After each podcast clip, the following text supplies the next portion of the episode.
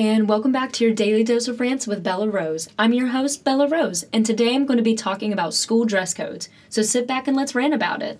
One, two, three, let's go!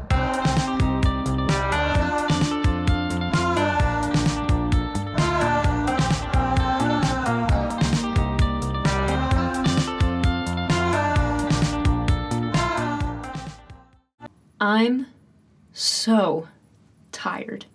But, like, when am I ever not tired?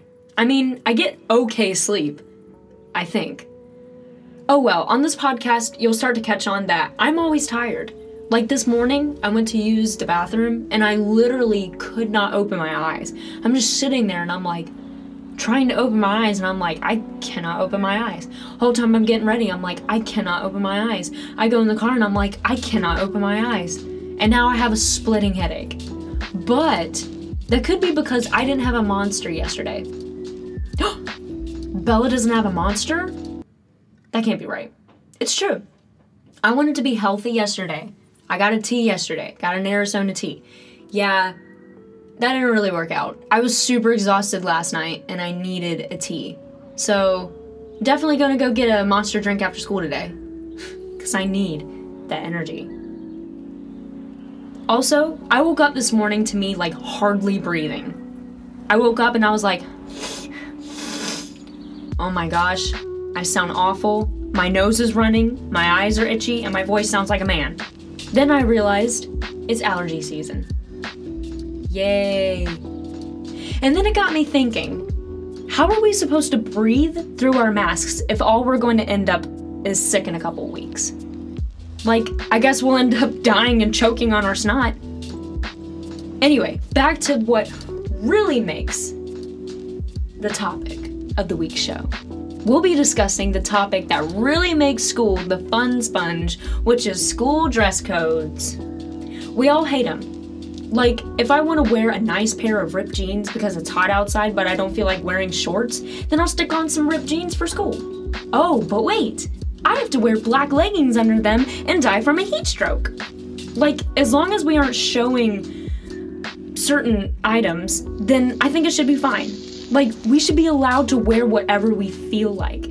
Down here in the South, it gets like 150 degrees in the summer, and let me tell you, I don't want to be wearing jeans and leggings or jackets that cover up my tank top.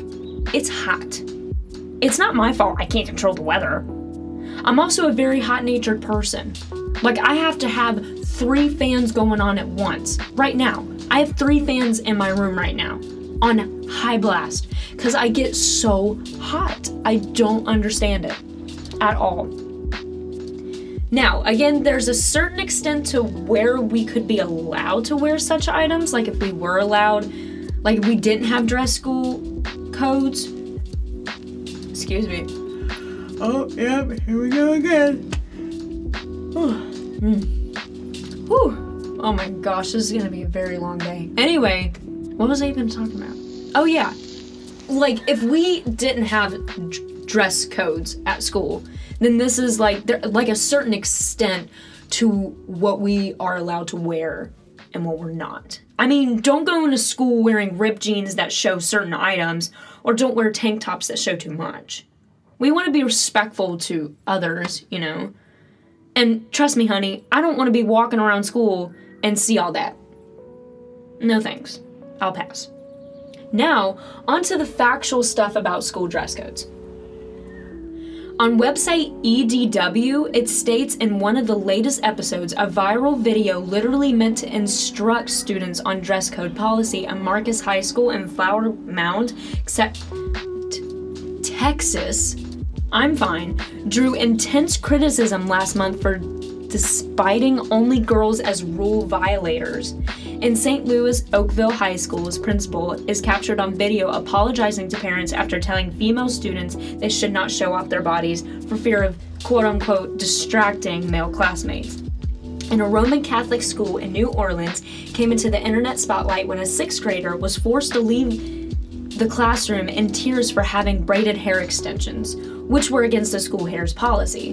Nationwide, 53% of public schools enforced a strict dress code.